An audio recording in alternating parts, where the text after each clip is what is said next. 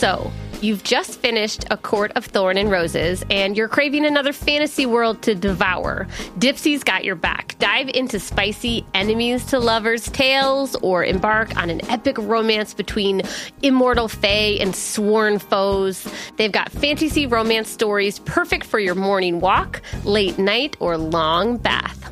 Dipsea is an app full of hundreds of short, spicy audio stories. They bring scenarios to life with immersive soundscapes and realistic characters. Discover stories about second chance romances, adventurous vacation flings, and hot and heavy hookups. I gotta tell you that the immersive soundscapes are really what makes a good sexy story different from a not good sexy story because it just like adds like it's hard sometimes in like reading a novel to like get the actual feel of what's going on but when it's like oh we're like at the coffee shop and this is like actually happening it's like very different. And there's a growing library of fantasy series with werewolves greek gods and goddesses regency era historical fiction for you sam and fairy smut to explore the bounds of your pleasure. New content is released every week so in between listening to your favorite stories again and again, you can always find something new to explore.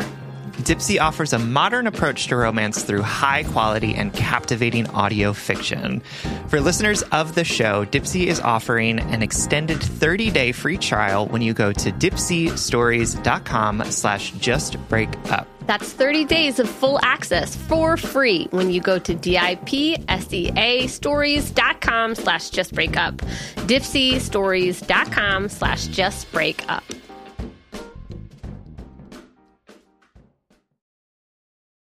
This episode is brought to you by Visit Williamsburg.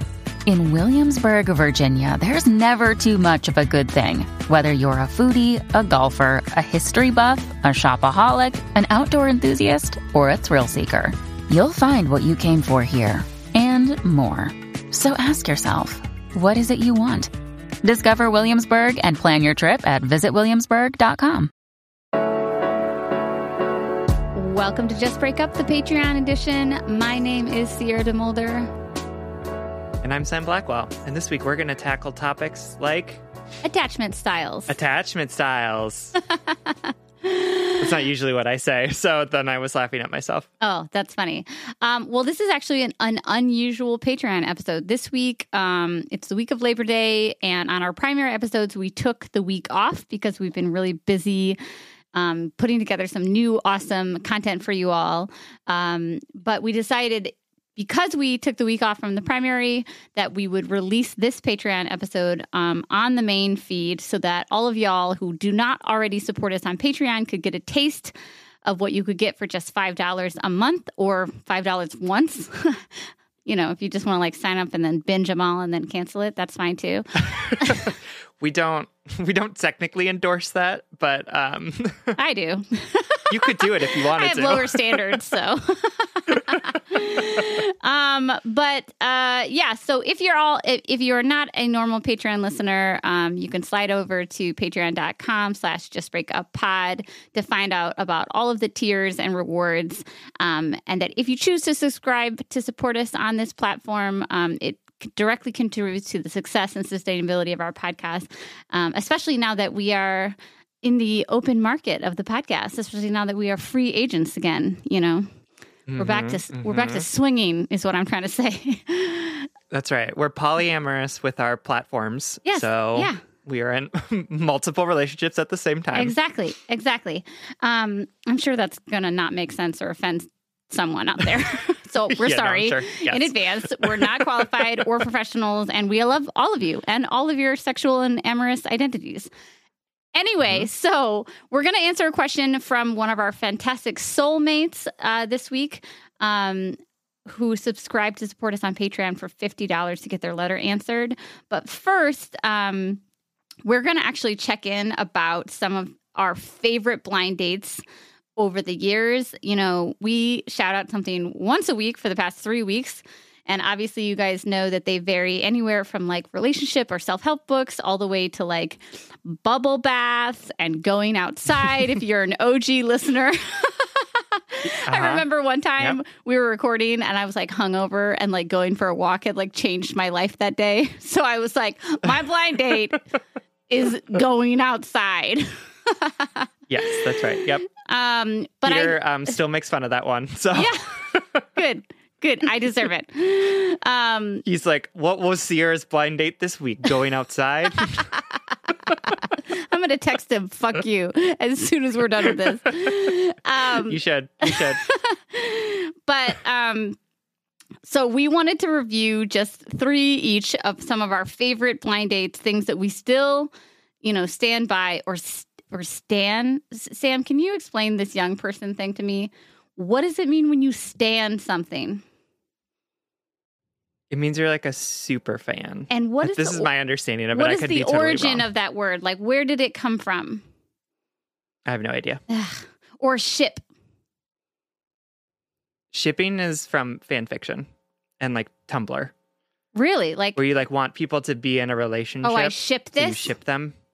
Oh Mhm. my gosh, cute. Learning new things every day. Yeah. Okay, so uh, do you want to go first with one of your favorite blind dates of all time, of all history?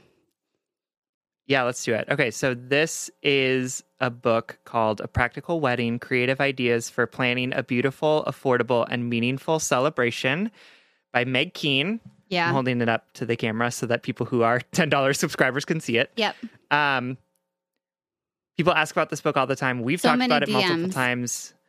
It is um, whenever I know someone who I'm close to who is getting married, I buy this book for them because Yeah. it was life changing Yes. and like changed the entire trajectory of our wedding. Yes. Um, and what's great about it is that it basically is like the wedding as we know it is a modern construct. Yeah. It exists in this particular way for particular reasons, and it doesn't have to exist in this way. You can make it however you Yeah. want to make it, and like offers tools for you to talk to your partner about like what your relationship is going to look like in the future, what your marriage Yeah. is going to look like, as well as like what what does your wedding look like? Like it's like it literally come up with a mission Mhm. statement for your wedding Yeah. and like what are the what are the goes and no goes for you and then is like offers a bajillion different examples Yeah. of like this person had a brunch and invited 12 people and and it's just like wow it doesn't have to look like it does in lifetime movies it can look like however i want it to Yes. and so And it can mean whatever it. you it's a want. great book Yes. We get so many For sure. DMs about this book, and I think I totally stole your move. Like you sent this to me as soon as Willow and I got engaged, and I did the same things for Mm-hmm. a couple friends of mine this year, um, a couple of my friends this year, and um, it's such a nice congratulatory move that also lessens anxiety. you know, it's not For just sure. like, oh my God, congrats! Like, when's the wedding? Can we come? How many people? It's like here i love you. Here's this resource that helps you do this big Mhm. scary li- scary life step. Um and as i mean I'm, i think you'll agree but like a lot of wedding planning resources are really heteronormative. Um and this book did the Mhm. best that it could to be really inclusive. Um i think that the wedding industry itself tends to skew heteronormative. Um uh-huh. so it wasn't it wasn't perfect, but it wasn't like offensive. It tried really hard. you know what I mean? Like sure. I, I love the book. I endorse it 100. percent Um, but I really appreciated that aspect of it particularly. yeah and the great thing about the book is that the first chapter is like stop Oh my god! and celebrate First chapter made what me just cry. happened First chapter made Willow and Which I is, cry like, within so like great. the first two like- pages. right? Because it's like the first question you're going to get after you get engaged is when are you, when's the date? And it's Yeah. like, no, no, This is a It- magical you just time. need to pause. Yeah, Right? Yeah, you're engaged. This is so exciting, which I absolutely loved. yeah. Um, okay, so excellent resource. Uh, my one of my favorite blind dates of the past billion years, um, and I've sh- I have nope not shipped this. I have stand. I'm a never mind. I'm not. You're Okay. I've been a huge fan of this resource forever, and I've shouted it out like a thousand times, but it's the podcast Affirmation Pod by Josie Ong, O N G, her last name. Um, and Josie and I have become friends through my love of her podcast, but also having a podcast myself. She has been a big supporter Uh-huh. of Just Breakup. Um, and the podcast itself, I love because um, not only is it like bite sized affirmations, like kind of like what we do at the end of our show. You know, the episodes are anywhere between six and 15 minutes long. They're topic, um, you know, they're topical, like uh, dealing with a breakup or um, starting a hard day over, waking up with a good Mhm. attitude, forgiveness. You know, like there's all these very specific topics. She even gets into like, you know, healing from um, childhood abuse, um, getting over body images, having a hard day, feeling underappreciated at work, right? Like, so it's all these very, there's hundreds of episodes, but lots of specific topics, which I really appreciate. Um, and it's written really beautifully, but not only all of that, but Josie has like a, a beautiful voice, very calming. I love the way she talks to her listeners. She's very down to earth. Um, and I have gotten, you know, I- credit this when we use it on the show, but as a reminder, the well metaphor that I use when I say, like, you've been working so hard at this relationship, you're digging that well, looking for water, but there's fresh air above ground. You know, there are new relationships that don't make you work so hard. That metaphor I got from listening from an episode. So um, she just, I think that one of the best tools that I can promote for self growth is finding common language, finding words to describe your experience or your pain or whatever it is. And Josie's podcast not only like centers me and comforts me, but it gives me this shared language to talk about the complex human experience. So, huge fan, been a fan, gonna stay a fan. Check it out, the Affirmation Pod. Awesome. Um, okay, so my next one is Adult Children of Emotionally Immature Parents Yeah. How to Heal from Distant, Rejecting, or Self Involved Parents by Lindsay C. Gibson. Um, and this book was recommended to me by our friend Heather, who has been on this podcast before. Um, but basically, it's an amazing book that like helps folks who have parents who were unable to show up for them in an emotionally connected way and how you deal with that as Yeah. an adult who now has to like deal with the fact that you either have a relationship with your parents or you don't but like how do you process through that now that you are old enough to practice some self-awareness around how you're going to behave and how your parents behavior towards you was not and is not super helpful or appropriate Right. um, and it's been super helpful for me um, and helpful for other people I know who have read this book um, because it doesn't give you ways to change how your parents behave, but instead helps you figure out how to respond to your parents' way of doing things and Right. offers you a, like a an empathetic way to see how they experience the world and why they might be doing the things that they're doing. And I love it because it's helpful for me thinking about my dad and his mental health stuff and um it's also like really helpful for me as I think about relationships with people in general and not just parents right. right like parents are where we learn a lot of our behaviors and our patterns from but um it also helps me when i'm like working with a coworker who is like super emotionally different than i am or Right. like who's going through something and like taking it out on me it's like there are tools here i can't change this person's behavior necessarily but i can change how i respond to that and the access that i give them to me and the boundaries that i have in place with them um and really helps come up with tools to be like yeah.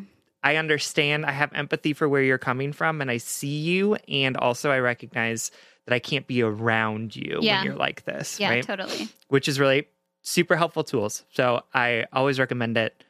Adult Children of Emotionally Immature Parents by Lindsay C. Gibson. Yeah, and we not only um, get a lot of requests asking for that title, we get a handful of DMs like every couple months from people who have finally read the book after Sam's like 80th suggestion, and they said that it like changed their life. And I'm one of those people that needs to read the book on like Sam's 120th suggestion. I think it would be helpful for you, but yeah, no, no, we talked we about can talk this. about that off I've air. been like trauma, trauma, trauma, and Sam's like, you could read the book. um, okay, so another one of my favorite blind dates, um, or you know, we like them all, but the things that have like intrinsically stuck with us or changed us. Um, for me, a stepping stone would be uh the that I just want to like shout out really quickly is um uh, learning about love languages and the book on love languages that I can't think of the actual Mhm. title of right now, but like a step up from that and something that has really helped me with my understanding of people, including my partner, is the book Attached, subtitle The New Science of Adult Attachment and How It Can Help You Find Love. Um, now, I just want to explicitly say that understanding my attachment style has been really intrinsic to unpacking and processing and healing some things about myself. I know attachment styles aren't for everybody, or like, I know that attachment styles are contested, but like in my lived experience, I have found them incredibly helpful, incredibly um, empowering. Um, Mm-hmm. uh, they're not an end all be all by any means, but this book was really helpful. Again, like kind of like Sam said, in helping me just understand and approach other people through the lens of remembering that we all have different tools, we all have different lived experiences, we all have different wounds that give us different motivations um, in interacting with one another. Um, and I like I wish I understood attachment styles when I was in my 20s so that I wasn't quite that big of a hot mess. Like I think it would have like dampened, you know, like put out a couple of my hot mess fires if I understood why I was so fucking insecure and so anxious and and impossibly hungry for people's um, affirmation even if I didn't want them. Like I just felt so bottomless in my need for other people that it made me feel as though I had no sense of self for myself. Um, and Mhm. definitely learning about attachment styles and the book Attached really, really helped me with that. That's great. And what I love about that book, like for folks who might be afraid to read it because they're afraid that they're gonna like get called out on their shit, Right. is that it is not in any way judgmental of your attachment style. It is just like people experience relationships with other people in Yeah, different ways. Totally. And when you are anxious or you're avoidant or you're secure, here are some of the things that might come up for you. And there's nothing wrong with that. It's just knowing it so that you can make decisions based on your knowledge and your self awareness of the ways that those things are coming up for you, Totally. um, which I really appreciate because I was afraid when I read it the first time. I was like, oh, is this just going to be like, oh, anxiously attached and avoidantly attached people are bad? But that absolutely was not the message of the book, which is really great. Or like they have to change who they are fundamentally. It was Yeah. literally just like, nope, here are tools and here's what think situations to avoid, and um, was super helpful in that way. So I appreciate that. That's a great point to bring up. Um, the other book that we get lots of DMs about that is my blind date is Allen Carr's Easy Way to Stop Smoking. Oh my God. So It's many people have messaged me about that. And I'm Why like, is there I a flag? Yeah. I don't know. Patriotic to quit smoking. um, it's great. There's lots of uh, celebrity endorsements on the back. That's like Anjelica Huston. What? oh my God. I fucking Jason love her. Mraz. Can you believe? started watching talk about healing your trauma. I started watching the witches the original the witches this weekend Mhm. um because i don't think i've ever actually finished the movie because i watched it when i was so little that i made my sisters turn it off when Anjelica takes off her fucking face and turns into the witch and then oh my So god. scary. so it was still let me just tell you this i didn't finish it. I didn't finish it as a 35 year old i was like nope too scary. And like i love scary movies but i think it was the it's the power of childhood fear you know like i just Mm-hmm. i love Anjelica Huston. Um can't watch that movie. Sorry continue. Can't get this through this fucking topic without like one tangent. Of course. Um, this book is really dumb and stupid, and um, you hated it and it a- worked. it's a chore to read, uh, and it worked 100%. It is, I don't know what about this book happens. I don't know if it's like hypnotism or something, witchcraft literally but literally, it's just like, here's all the reasons why you smoke, and here's why all those reasons are dumb, and here's why not smoking is a much better idea. And it's just like, it worked cool. sam, and like, sam quit I like overnight the book and was like, I was like, again, I don't, I have, I had no cravings afterwards. I literally, when my dad died, I started smoking again, but then I stopped. I Yeah. read the book again, and then I stopped, and I have not so- smoked since then, and have absolutely no urge to. yeah Like even when I'm drinking, yeah and it's like those are prime times, I'm just like, no, thank you. Like Yeah. even when I'm around people who are smoking, I'm just like, this is kind of gross. I wish that I wasn't around this. Like yeah it's wild. Not that smoking, not that you're a No, no, gross person you're if you're smoking. Yeah. It's just like the smell of of smoke. Um, it's wild. Like I don't. Every person that I have get it. recommended this book to who has read it is like, I stopped. it's like, how? Like what? It's just wild. So check it out. See if it works for you. Um, Allen Carr's Easy Way to Stop Smoking. It's a chore to read. Easy way though. It is Yeah. a chore, but it like literally will take you, Yeah. I don't know, like four hours to read. It is not Yeah. it's not like Shakespeare. it's like literally just like, here's why smoking's dumb. And you're like, I know I've heard this You're all like, before, I guess but like, it is. yeah, yeah. no, for sure. No, I think people should read it definitely. Um, so I'm glad you did a non-relationship oriented one because my final one is yet again how much I love YNAB, aka You Need a Budget. Okay, this Mm, mhm. uh, it's a budgeting app platform thing. Um, and it goes by YNAB for short. Um, you can find them on Instagram. First of all, their Instagram qu- content is a fucking plus. Second of all, less important than that is um, so it's a um, budget, a budgeting budgeting software that's like life changing. Um, it, and it really helps you get a grasp. It helps you. It's especially good for people who re- need to get out of debt. Um, but it's good for everybody in terms of like p- planning what to do with your money, how far your money can go, what you can spend your money on, things like that. And the um, what's the style of budgeting? It's called like z- bud- zero budgeting or zero sum budgeting or something like where you budget down to zero. It's that never worked for me. It never worked for me to be like, okay, I'm gonna put I- the envelope system never worked for me Mhm. putting X amount in different envelopes, right? Something about this software, it's just so smart. They update it all the time to make better, like to tweak it towards human behavior and better money management. And to tap it all off, I have huge and had huge amounts of sh- money shame.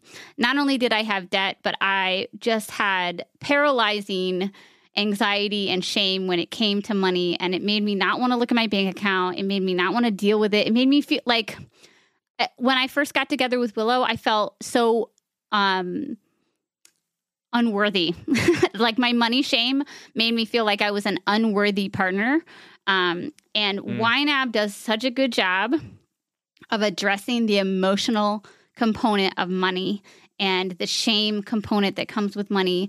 They don't, you know, their goal is to empower us to to to know our money intimately, to know what it can do for us, to make it work for us, um, and to uh, it's like they don't want you to spend.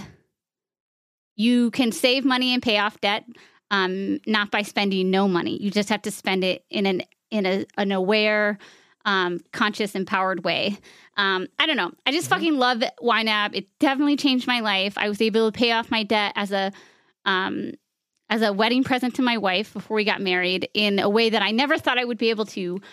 Honestly, just because it changed the way I looked at my money, like it shifted the way I under- that I understood how I could make my money work for me. I will say that it has, um, it has, it was difficult to learn how to use. Like it's, it's. I don't want to say that it's not user friendly because it is, but it took me like a week or so of watching tutorials and and like there's all these free res- resources on their website free workshops seminars things like that youtube videos that you can watch that helps you comprehend how to utilize your budget to the best of you know to to to serve you right and it took me like because i wasn't money minded and i wasn't used to budgeting and i wasn't used to planning my money out like that and i wasn't used to the software really i didn't get it right away. But then I swear to God, like after a week of fiddling with it, it like clicked. It clicked. And as soon mm-hmm. as it clicked, mm-hmm. I got it. As soon as it clicked, it was so easy, but it can be really overwhelming when you first subs- uh, subscribe to it or open it. It's like $84 a mm-hmm. month. No, excuse me, it's $84 a year, a one time fee, one time fee. Whew, that's a Um, that's a and it's so worth it to me. Um, also, I shouted out their fucking Instagram when we first started talking about this, but like honestly, it's so funny and cute. I like want to Kate. I want to make uh, just breakups Instagram like YNAB's Instagram. Um, I just I love them. They have really great resources, and they really they're also really transparent. Like their employees often do like Instagram videos about how like they fell off their budget and they like they they fucked up and they're trying to like rectify. And so they're really I don't know. Fucking they changed my life. So I YNAB. Did I say it right? Yes, you did. I'm never going to say it again. um, so yeah, check it out. It's called You Need a Budget. Y N A B. Great. You want to get into the letters? Letter, singular Let's letter? do it. yep. Y'all, as a self employed person, as a mom of a toddler, I am always struggling with finding time to manage my finances. At the end of a busy week, the last thing I want to do is spend time budgeting all of my expenses or tracking down customer service teams to cancel old subscriptions I no longer use. But now I use Rocket Money and it does all of that for me. Rocket Money is a personal finance app that finds and cancels your unwanted subscriptions, monitors your spending, and helps you lower your bills so that you can grow your savings. With Rocket Money, you have full control over your subscriptions and a clear view of your expenses. You can see all your subscriptions in one place, and if you see something you don't want, Rocket Money can help cancel it with a few taps. I love how the dashboard shows me this month's spending compared to last month, so I can clearly see my spending habits and check myself if needed. Plus, they'll help me create a custom budget and keep my spending on track. Rocket Money will even help try to negotiate to lower your bills for you by up to 20%. All you have to do is submit a picture of your bill, and Rocket Money takes care of the rest. They'll deal with customer service for you, which I obviously love as a somewhat introverted, conflict avoidant person. Absolutely. Rocket Money has over 5 million subscribers and has saved a total of $500 million in canceled subscriptions, saving members up to $740 a year when using all of the app's features. Stop wasting money on things you don't use. Cancel your unwanted subscriptions by going to rocketmoney.com slash justbreakup. That's rocketmoney.com slash justbreakup. Rocketmoney.com slash justbreakup. The weather's getting warmer, so it's time to say goodbye to jackets, sweaters, and hello to shorts and tees. I wanted to update my wardrobe for the long haul without spending a fortune, and luckily I found Quince. Now I've got a lineup of timeless pieces that keep me looking effortlessly chic year after year. Quince has things like premium European linen dresses, blouses, and shorts from $30, washable silk tops, timeless 14 karat gold jewelry, and so much more. And the best part is that all Quince items are priced 50 to 80% less than similar brands. By partnering directly with top factories, Quince cuts out the cost of the middleman and passes the savings on to us. And Quince only works with factories that use safe, ethical, and responsible manufacturing practices and premium fabrics and finishes. This past month, I treated myself to a pair of new slippers because I'm in that hashtag mom life era of my life, um, in which um, I am never not in slippers. And these are 100% Australian shearling lined clog slippers. And I love that they're slip on, but they have those durable rubber outsoles. They're super cushy, super comfortable, but I feel like I can run outside to like take the trash out in them while also like staying warm and active in the house. Get warm weather ready with Quince. Go to quince.com slash justbreakup for free shipping on your order and 365 day returns. That's Q-U-I-N-C-E dot com slash justbreakup to get free shipping and 365 day returns. Quince.com slash justbreakup. All right, this letter comes from who is writing oh. from the void. Say anonymous or Spencer, can you put a beep around that? there you go. Sure. Um, sorry. Hi, Sam and Sierra. First, I'd like to thank you for this podcast. Like many of our listeners, I don't think I can put into a single letter how much of an impact you made in my life and my relationships. Mm. Perhaps the most impactful thing is that this podcast normalized therapy for me, and I thank you both and all your listeners for choosing vulnerability and sharing your stories. While I've hemmed and hawed at writing to you for many years, started listening in 2019 in the midst of a situationship breakup, I found myself reluctant to share my voice and claim my story because I often found insights from your advice to others' letters to be applicable to my story. Oh, I love that. And I tend to piggyback from the advice that you give to them. However, one of the post letter discussions from the past main episode, episode 157, Aging into the PBS Target Audience, really felt like you and Sam were speaking to me, and I ended up craving more.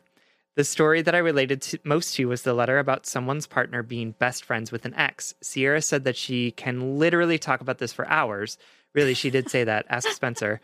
So here's another opportunity to unpack this. My story is that I'm a 27 year old woman who started dating a 27 year old man about a, a year and a half ago at the start of the pandemic. My partner has been nothing but kind, loving, and supportive, and he is a securely attached partner who responds to my anxiously attached needs. My very loving partner, however, is friends with his ex, who he dated for four years, but it's been about six years since they last dated. Mm. She lives halfway across the world, so there really is no threat there.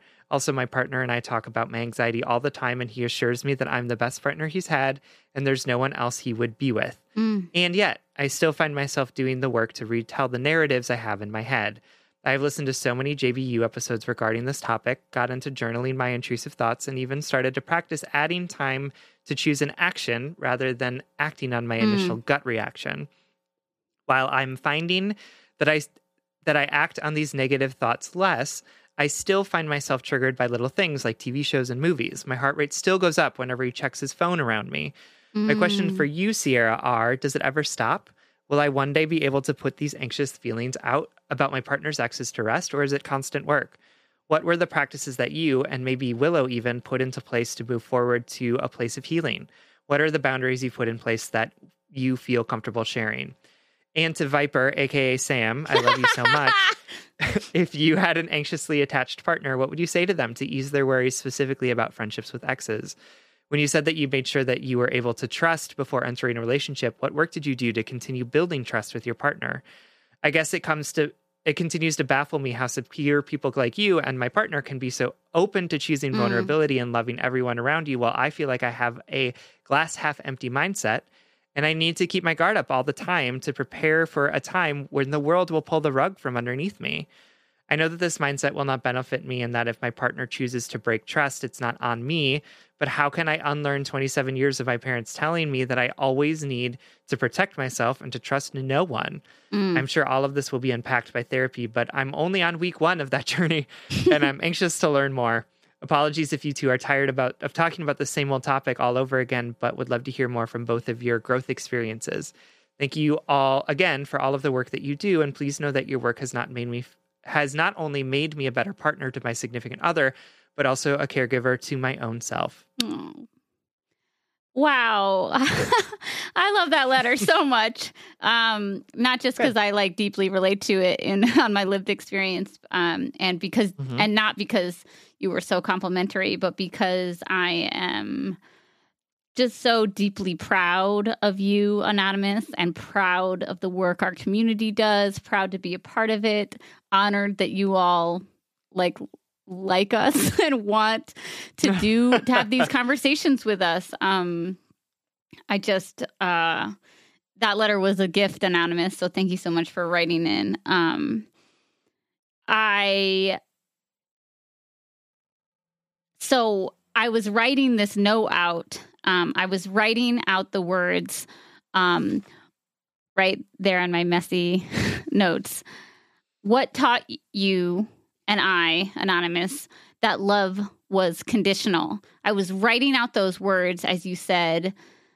How do I do this after my parents have taught me for 20 plus years that I need to protect myself, right? Um, mm-hmm.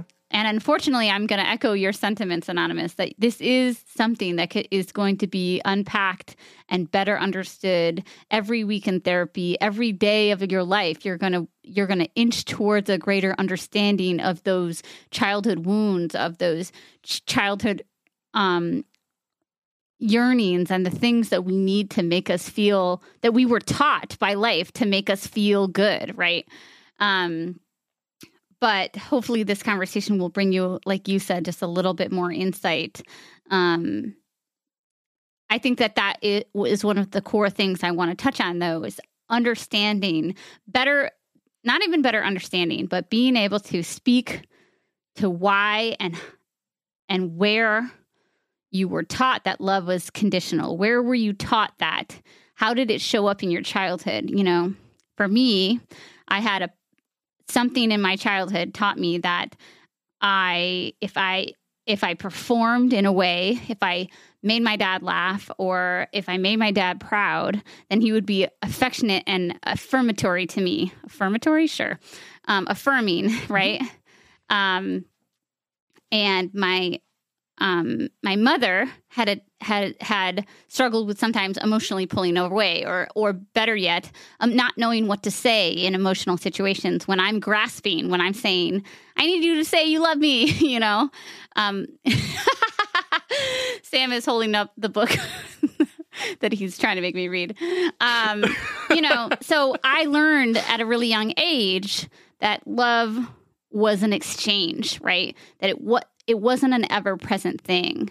Of course, I knew my parents loved me, but there's something about the whatever wiring happened when I was a child that I learned that it was conditional and transactional, that I needed to do something mm. to earn that love, which is what led to me having an anxious attachment style, which led to me re- being afraid, even though my wife and I own a house together and I got married and and that she's never given me any reason to doubt those friendships that I re- referenced, it still makes me, and yet I wrote down from your letter, and yet there are still times that I too get. I get nervous when I see her texting or something like that. When I think when those when that old wiring comes back and tells me you haven't done anything to earn this love. The love's going to go away mm. because you don't deserve it. And something bad like something that I don't necessarily connect to in terms of like my origin story of my attachment style, but something I relate to that I like. I'm not sure. I am I'm not sure if I'll be able to articulate it. Is the the fear that something's going to go like that I need to protect myself, that I need to know, I need to look at the text. There's like a fear and a mm. paranoia there that I'm not really sure. I'm not sure if I will be gracefully articulate about it yet.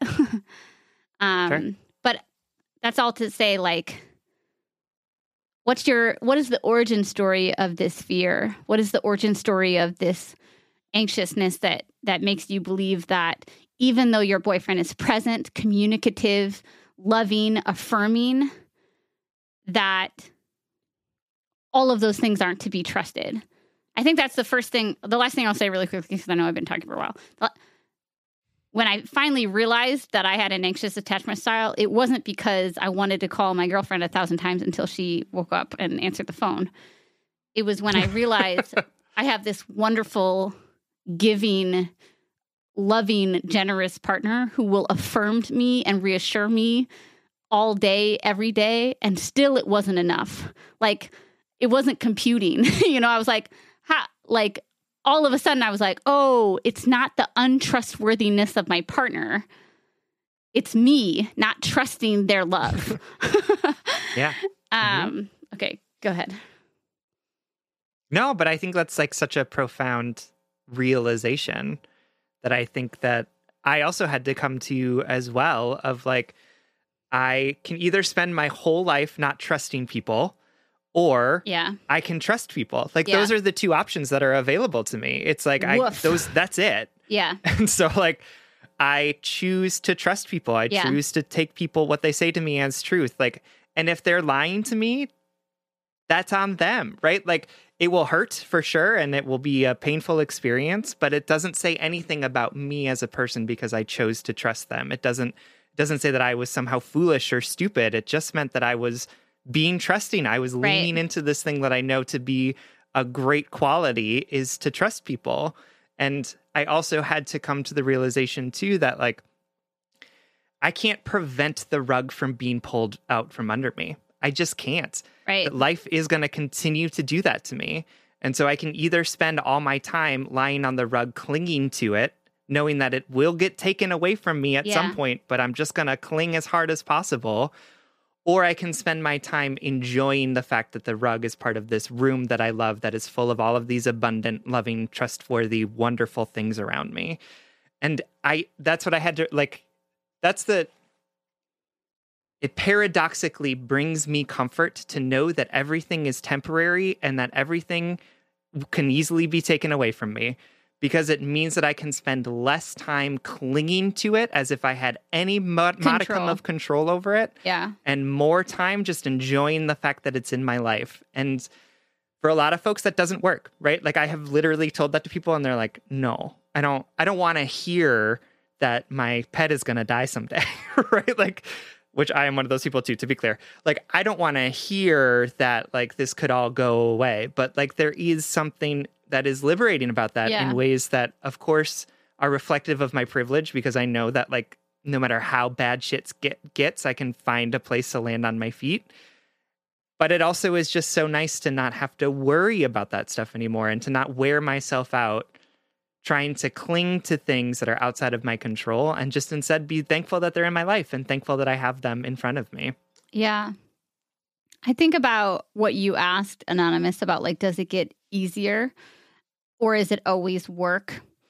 Um, and when I think about my experience, it is humbling to admit that I still like the example you you shared. Like, I get nervous when he's texting. I still, on the days in which I am unbalanced or being or stressed or something's off, right? Or whatever. Or not even off, like just this is this is my core wound. So like basically on days in which I am my most myself. um Mhm. when my partner is texting or something and and they feel that fear comes, right? That fear that all of this goodness, how could I possibly deserve this?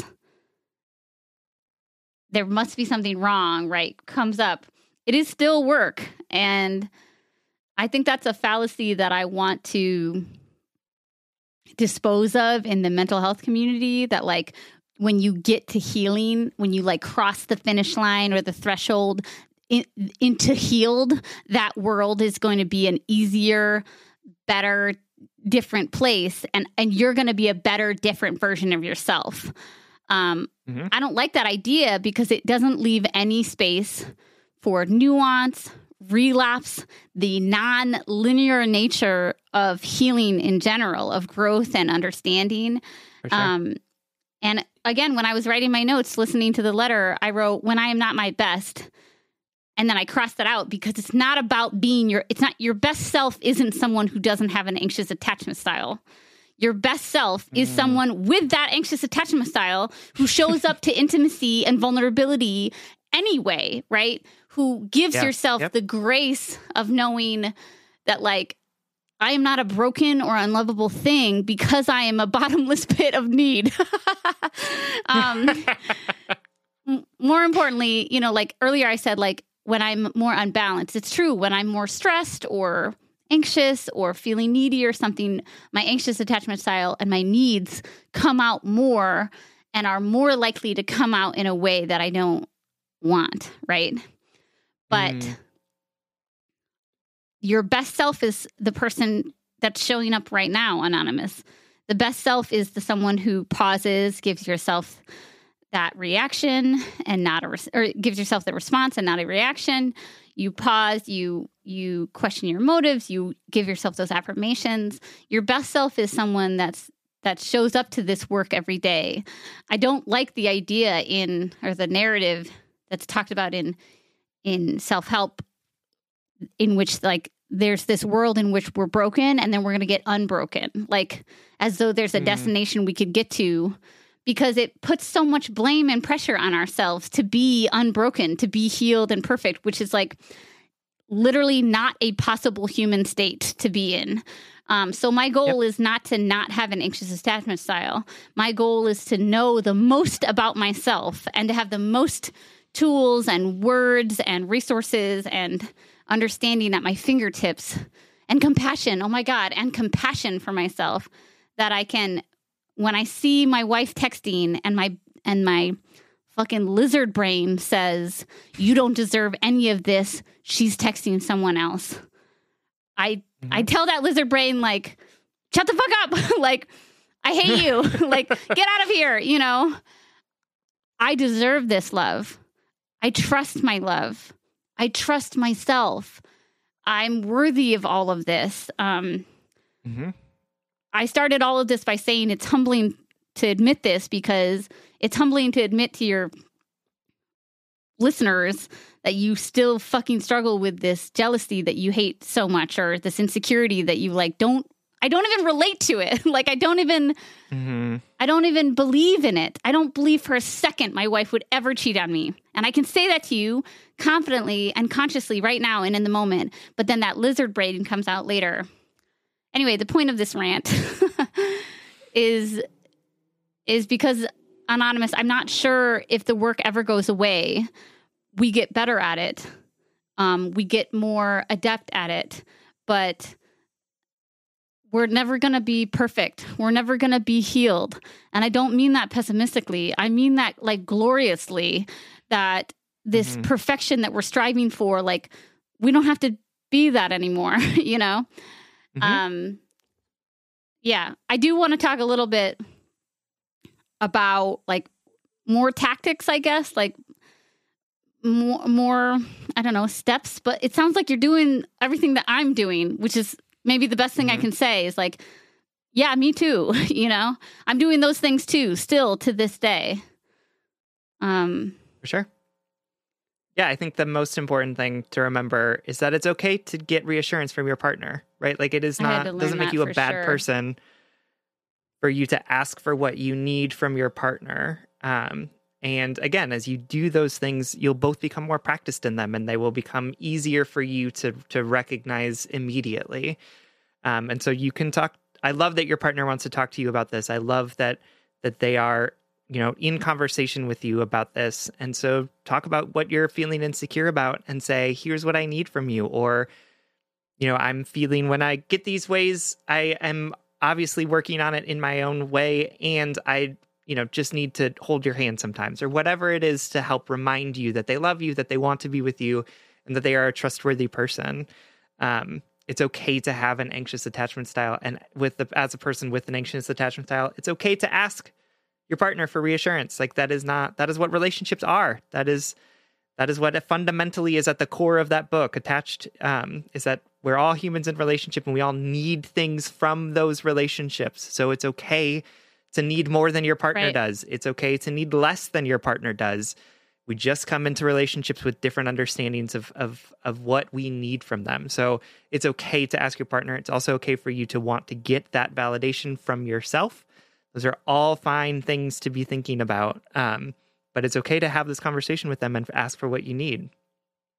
Yeah.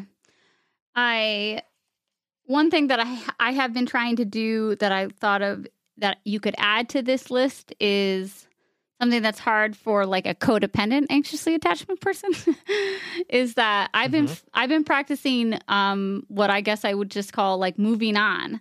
Like if I'm in the kitchen making some food and and Willow's there and she's texting and it makes me anxious for whatever reason, I move on. I I I remove myself from the trigger. And that might sound strange. Like Sam ha- Sam and that book have for sure affirmed that I can always say, "Hey, who are you texting? What are you doing?" Can you affirm, you know, like I do do that, but but I'm trying to flex those muscles or like strengthen those muscles within me right now where I don't always need to ask because like I said before, I trust my wife wholeheartedly. It's my lizard brain that doesn't. So I'm trying to like trick that lizard into the fucking chilling out, you know what I mean? so uh Well, and remember that your lizard brain is there to protect you. Yeah. That's why it's having these responses because it wants to keep you safe. right? yeah, it's well, not lizard. it's not an evil thing. It's not like a horrible thing about you. It's literally just the way Yeah. that your brain is like, I need to I need to protect this person. Yeah. Yeah. And you can say to it, I see you and I appreciate that you're trying to protect me, but I don't need that protection right now. Right. Yeah. I'm gonna I'm gonna choose a different thing, but thank you. Yeah, and for me, uh, on that note, for me too, it's not just about protection. I think it's about my identity as a loved person versus an unloved person. I think my core fear in life is to be unloved. Um, and Mhm. I think my lizard brain is like, you need to do something to get them to love you. And I'm going to be like, no, no, Mm. lizard, I am loved wholly by myself and others. Mm, you know, Mhm. um, For sure.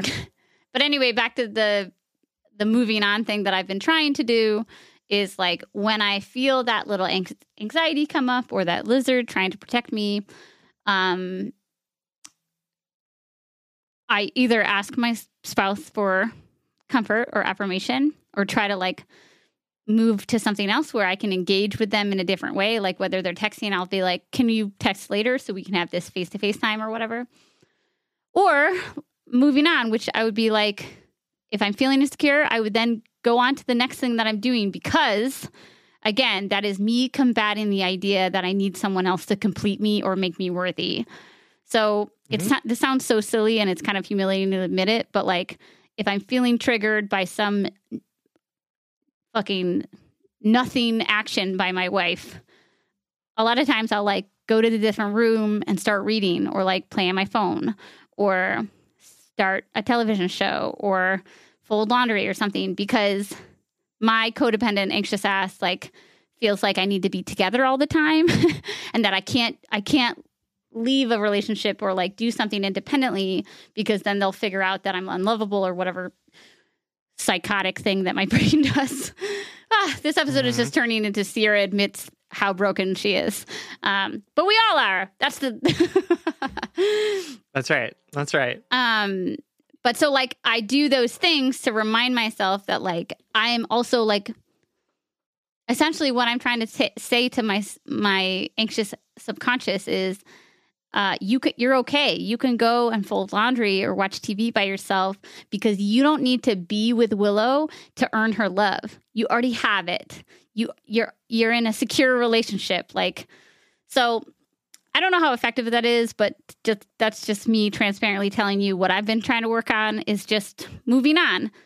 Not not giving it the time of day or or processing it in my, mm. my brain, but but moving physically away from the trigger. You know what I mean? Um, mm-hmm.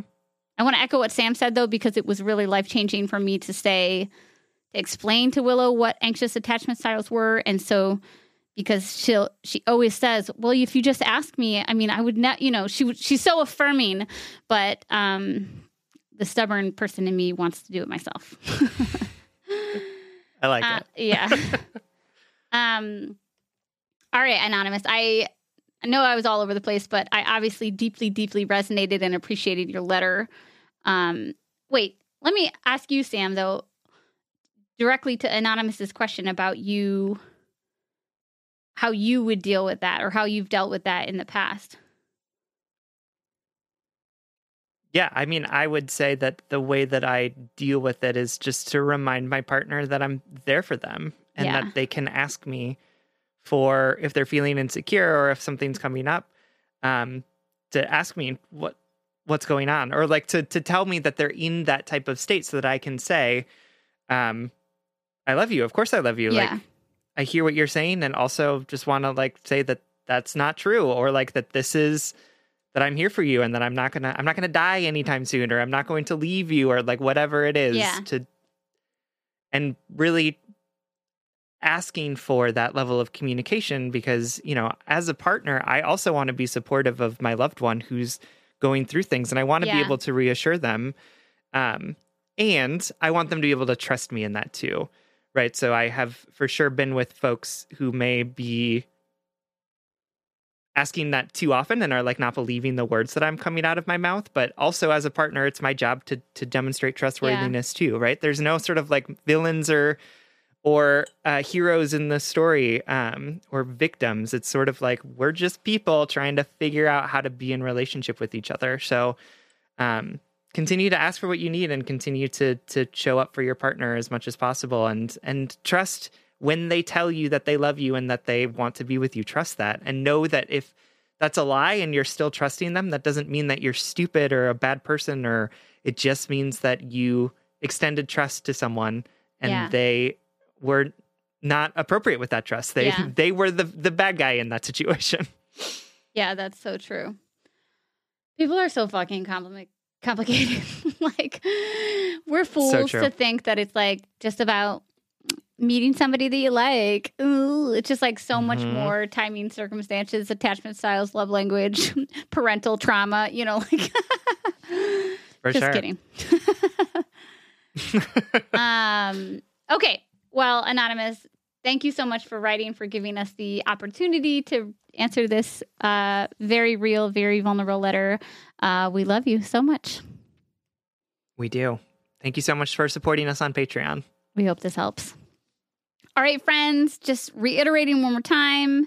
Um, we've got a lot of cool changes, not changes, nothing's changing about the show, um, but a lot of cool content coming forward. Um, and we've been working really hard to, I don't know, keep Just Break Up new and fresh for you uh, because we love making this show. We love that it's free for you to listen to, but it's not free for us to make. So we love you extra hard if and when you support us on Patreon for as little as $5 a month. Um, it it directly contributes to our success and sustainability and also just like makes us feel really supported um, and encouraged to like Which, as Sierra has told everyone, is really important for her. So yeah I'm super anxiously attached so glad that you like us um, um, so thank you so much from the bottom of our bitter unprofessional hearts uh, for being here um, and if you're not a patron you can check out the tiers and the rewards at patreon.com slash just break pod including like the whole backlog of a billion episodes at this point a billion hmm a billion. That's Yeah. exactly the right number. Yeah. Yep. um, if you're not already following us on Instagram, go and follow us because of the new content coming out, or you can find us on TikTok. Haven't posted anything yet. Don't know how to use it, but it's going to happen. Twitter. Great. Follow us on Facebook. Join our Facebook group.